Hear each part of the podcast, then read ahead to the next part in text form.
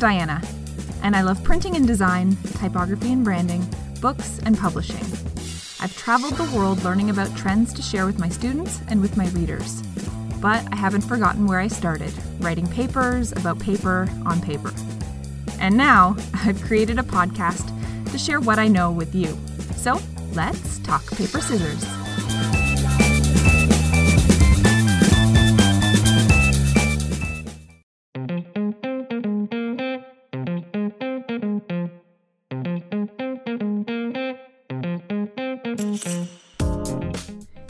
Year marks the 50th anniversary of the start of the digital publishing revolution. From the very first entry into Project Gutenberg's database of electronic and freely accessible documents, digital publishing was born. The space has come a heck of a long way since that first entry, and in the first episode of this mini-series, we explored the history of blogging, the current era of digital publishing, industry software options, as well as platforms that transform content from being produced in a vacuum to collaborative co creation. This is the Digital Republish Project.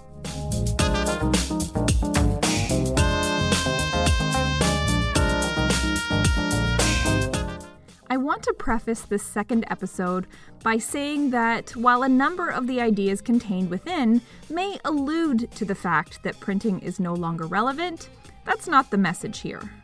The printing industry is such a huge, multifaceted space that represents billions of dollars to the economy every year.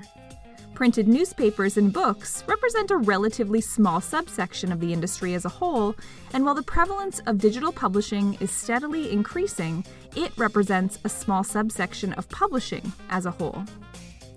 Both digital and printed publications have pros and cons. Both play a role in our everyday lives. Both are important. Just like any industry, the graphic communications industry, that includes printing, is shifting and morphing and evolving. Until we can package our breakfast cereals inside of an iPad, printing has a necessary and promising future. Let's hear from four more creative minds who will help us better understand how digital publishing can and has evolved through leveraging technology. First, Saleha will invite us to consider the prevalence and possibilities in embracing remix culture through harnessing digitally available works. Next, Stephen will explain how continuous publication fueled by the constant hum of information provided via social media platforms, is reshaping the digital news landscape. Bronwyn will help us understand the concept of paywalls. And finally, Dominique will speak to the importance of and the opportunities for incorporating accessibility and greater user interaction in the digital publishing landscape. Let's do this, Saleha.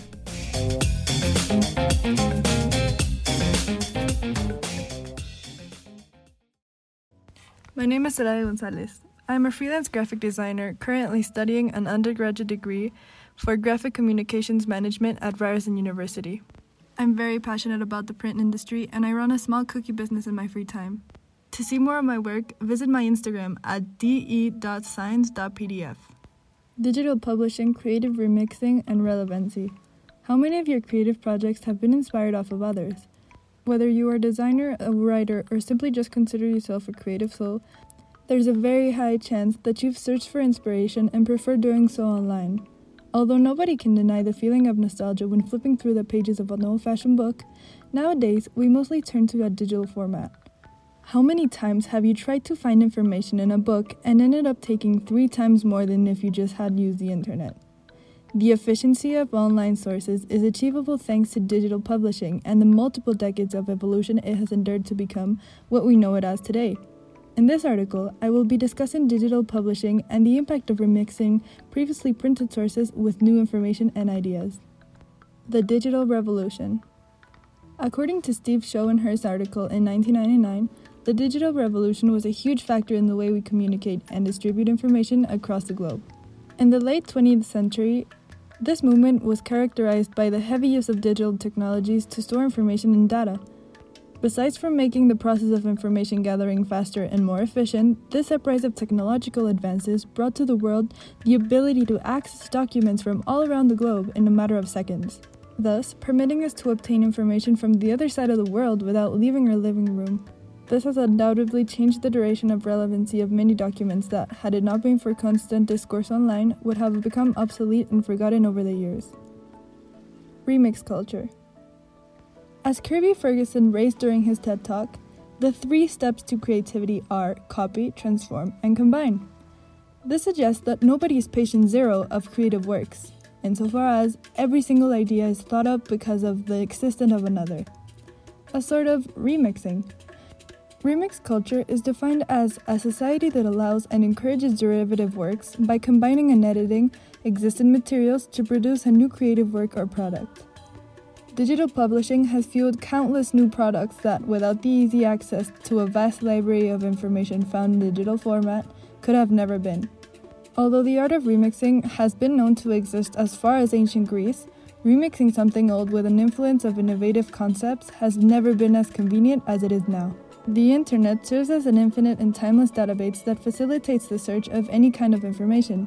One of the biggest digital encyclopedias is Wikipedia this could be considered the most common example of the handiness of information digitization, as each article combines dozens of other sources that lead to more articles with more sources and so on.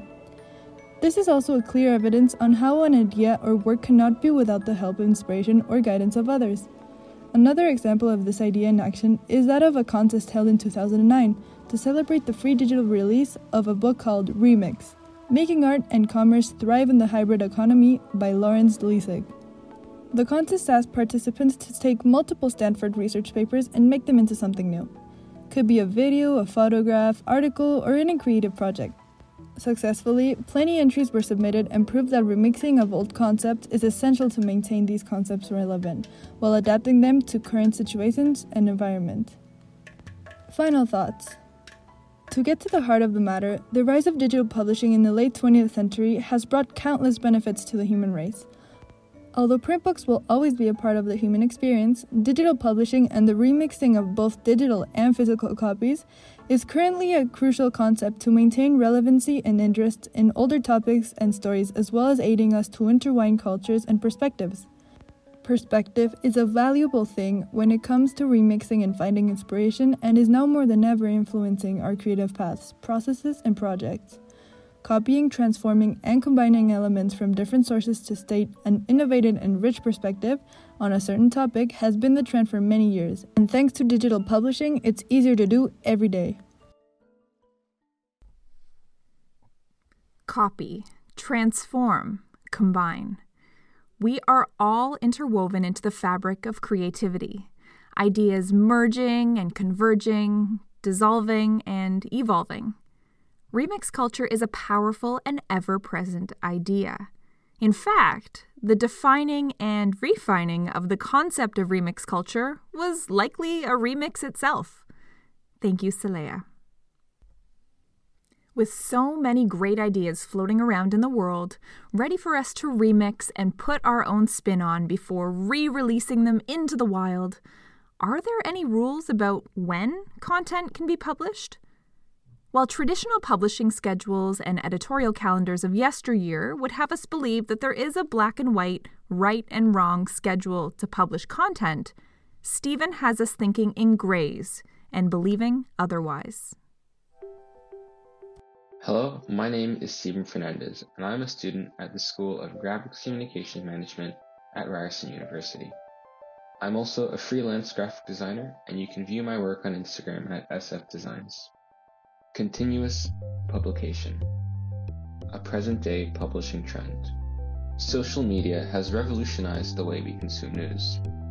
Stories spread like wildfires, reaching the screens of our phones and computers within mere minutes. This has become an extremely effective way of reaching many people in a short amount of time. As a result of this, the humble newspaper has slowly become obsolete. That isn't to say there is no longer a demand for newspapers, but the fact that many newspaper publishers have begun to release their articles online as well suggests that physical newspapers are fading from relevance. As a result of shifting to publishing articles online, a new trend has emerged among publishers. Many publishers have adopted a practice known as continuous publication. What is continuous publication? To put it simply, continuous publication is the act of publishing articles as soon as they are ready. Continuous publication takes advantage of the fact that articles no longer need to be printed physically. Because of this, there is no need to group articles together to print in a daily newspaper. In addition to this, there is no longer anything cost effective about holding articles and releasing them in a monthly magazine edition as there are no longer any costs for printing the articles. Continuous publication is not only relevant for magazines and newspapers. Some research journals have also made the switch to continuous publication. An example of this is the Autopsy and Case Reports Journal. In their new publishing system, once articles are peer reviewed and approved by their editorial board, they are immediately proofread and published. The journal continues to collect articles for their quarterly journal releases. The continuous publication of articles does not interfere with the the continuous publication of articles does not interfere with the regular publication of the journal but simply increases the availability of information for readers. Why use continuous publication? Social media has changed the way we receive our news. It has allowed news to reach us almost instantly. People are losing interest in waiting for the newspaper. We want to know what happened as soon as it happens. This demand for news has only become more exaggerated during the global pandemic. People expected the latest news on the amount of cases there are. We frequently would check our phones every day to find out how many cases there have been. Continuous publication allows news sources to meet this increasing demand for new information. Because of this, it has become increasingly important for newspapers and magazines to be the first ones to release new news. Gaining a reputation for being the first one with the news can help a news source attract more readers as people trust them to be the first one with the latest news. This is important for many magazines and newspapers, as growing a dedicated reader base is one of their main sources of revenue. Continuously published articles are usually given their own webpage, making it easy for readers to read the full story in one sitting, making it a much more convenient choice. Concluding thoughts. As the demand for news increases, people's attention span appears to be shortening. People want news faster, and they want to be able to read it faster. Quantity over quality. Newspapers and magazines scramble to meet this demand as they try and survive in a dwindling industry. The future for this industry seems uncertain. Will news companies be able to keep up with their seemingly unsatisfiable desire for faster news? In a world where speed equals relevancy, it makes a lot of sense that continuous publication, powered by digital technologies, tools, and techniques, is breaking down preconceived ideas of when publishing happens. Thank you, Stephen.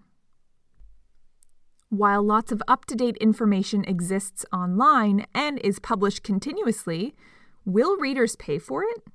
What is a paywall and in what situations will readers fork over hard earned cash for digital content, and in what situations will they not? Please enlighten us, Bronwyn. Hi, my name is Bronwyn James, and I am a student at the School of Graphic Communications at Ryerson University. I have a strong interest in graphic design and digital publishing. The decline of paywalls in a digital era. I frequently find myself researching something and coming across what I think would be the perfect article on the topic I'm looking for, or the recipe that looks delicious in the preview pictures that Google shows, only to be blocked by a paywall. Like many people, I grumble to myself and click away in favor of searching for a different, free option. This begs the question why are we so reluctant to pay for digital content? A little background. Paywalls originated in the early 2010s when newspapers had seen a decline in their print sales a trend that is still continuing now and doesn't show any sign of stopping. The widespread popularization of the internet allowed for free access to tons of news, and at the same time, people were beginning to try to minimize their paper usage, as if that alone would solve the climate crisis. We know better now. So it didn't make sense for them to have a paper delivered every day or week. Publishers also use paywalls as a tactic to up their print subscription rate. For example, it would be cheaper to buy a package subscription of both the digital and print versions. According to Joseph Lichterman in 2016, 80% of American newspapers had some form of paywall. The paywalls, though, have not always worked to the advantage of the publisher. Gillian Reagan found that about 82% of readers would abandon their favorite news site if they put up a paywall. According to an article by Eric Schonfeld, the Times UK implemented a paywall on their site and lost 4 million unique visitors, while page views fell 90% in only four months. A study reviewed by Kristen Sens has found that paywalls are the best option for publications with high circulations and a lot of high value exclusive content. In these cases, paywalls can increase overall sales, but this often presents itself in higher demand for print subscriptions, so readers still aren't paying to get through the paywall. Publications with less exclusive content and those that have smaller circulations often experience a decline in readership when a paywall is implemented. Sandra Martin has seen the shift from print to digital firsthand in her career as an editor and publisher for various newspapers and magazines. In 1999, she worked at Money Sense magazine, and she's wound up there again, now in a completely digital format.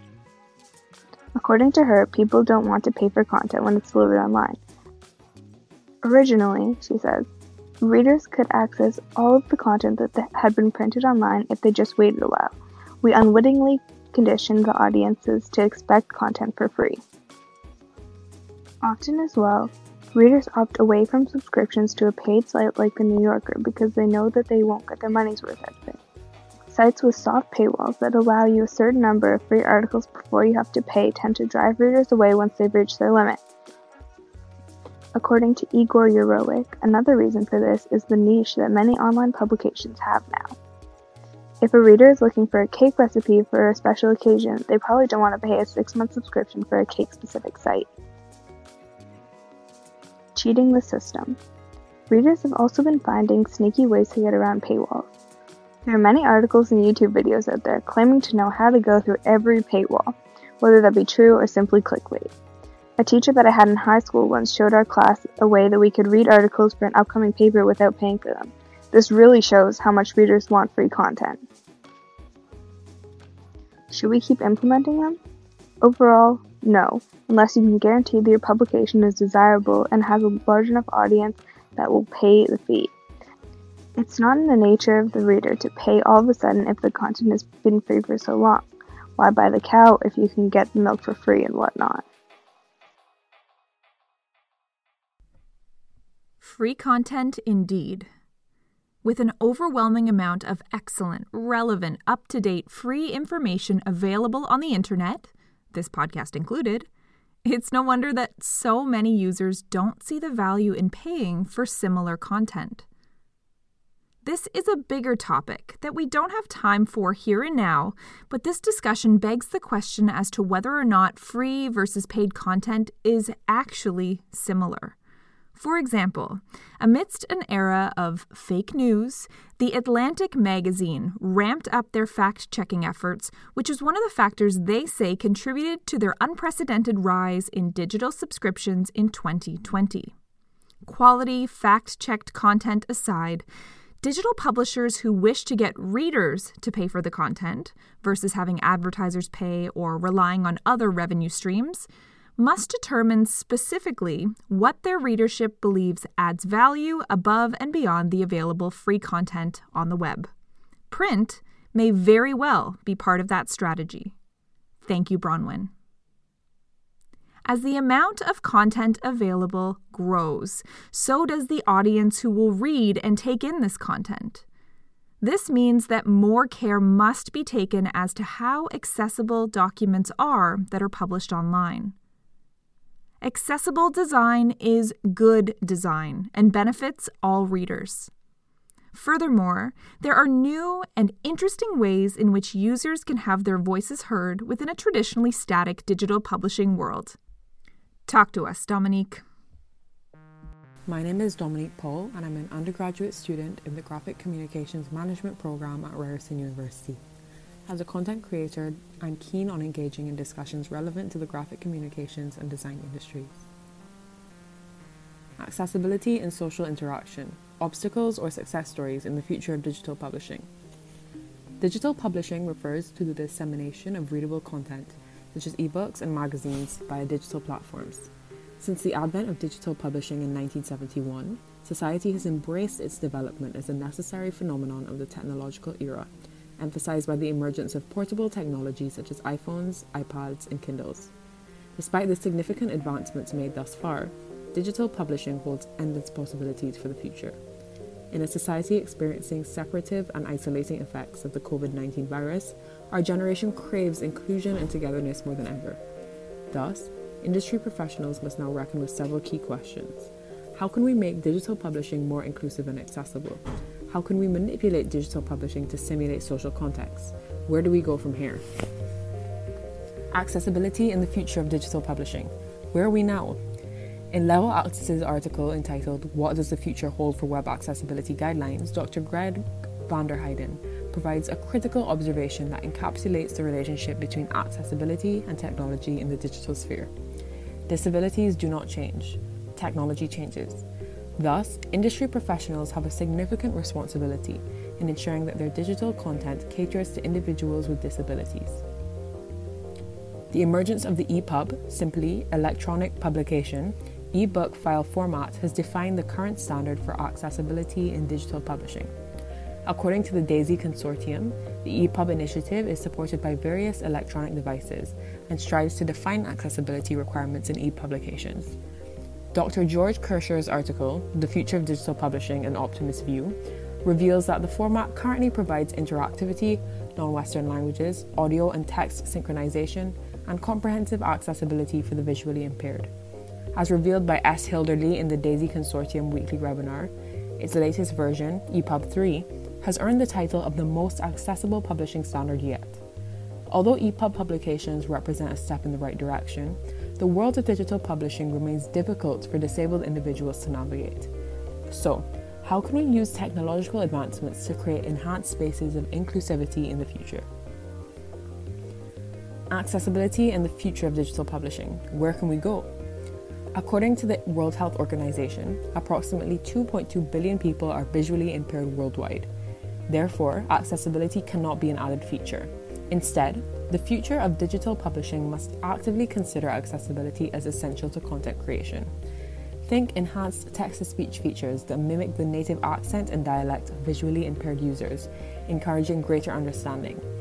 Perhaps text to speech features can pre scan a body of text and alter its intonation based on punctuation and dialogue cues to create an immersive experience. In the technological revolution, anything is possible. By creating more spaces of inclusivity, individuals can hope to better facilitate social interaction on a larger scale than ever before through digital publishing platforms. Social interaction in the future of digital publishing. Where are we now? IDEO's The Future of the Book theorizes digital publishing as evolving through the Coupland concept. Literary discoveries become a social activity in which readers can connect through shared libraries and recommendations. IDEO predicts a world in which digital publishing developments could mimic real life book clubs while transcending physical limitations like time and geography. Although major e reading giants such as Goodreads and Amazon e readers have made significant advancements in the digital publishing field, the future does remain uncertain. Good e readers editor in chief Michael Kozlowski attests that major e reading organizations exploit book sharing as advertisement losing the meaningful connection of the book club. Further, he is doubtful that e reading organizations will create genuine virtual book clubs in the future. Kozlowski's desire for a meaningful connection is characteristic of the modern age, primarily as we seek to recover from the isolating pandemic. However, with technology's assistance, how far can organizations emulate the classic book club experience and facilitate social connections? As an avid reader, the ability to immediately share thoughts on my most recent literary conquest, whether it be the latest Margaret Atwood novel or my fourth reread of Harry Potter, is intrinsic to my reading experience. While e platforms facilitate sharing opinions through ratings and reviews, the lack of immediacy and connection rests behind the expectations of the modern era. Future possibilities are endless. Consider collaborative reading on e readers, including real time text chat for immediate discussion.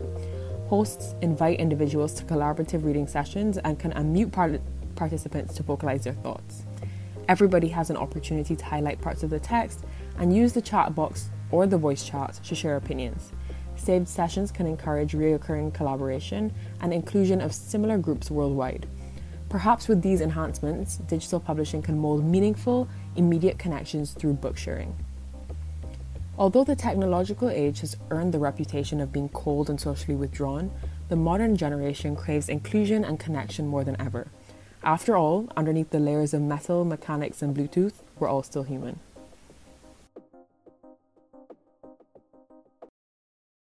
Accessibility must be considered to be more than simply an add on. To improve both the quality of content and that content's reach, creators must build accessibility into their digitally published works.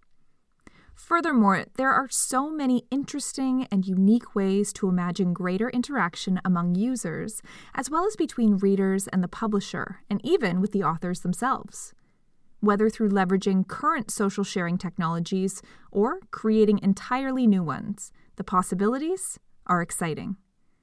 Thank you, Dominique. And thank you to all of our contributors to this episode Saleha, Stephen, Bronwyn, and Dominique for sharing your ideas. There are so many exciting possibilities surrounding what we can create, share, and build with the world through connecting our digitally published works with one another. We'll soon be releasing our final episode in this mini series, featuring four more creative minds who will teach us about what's near, new, and next in digital publishing. The power of the PDF, the prominence of virtual education, the predilection for NFTs, and the possibilities of AI in digital publishing will all be explored. Stay tuned.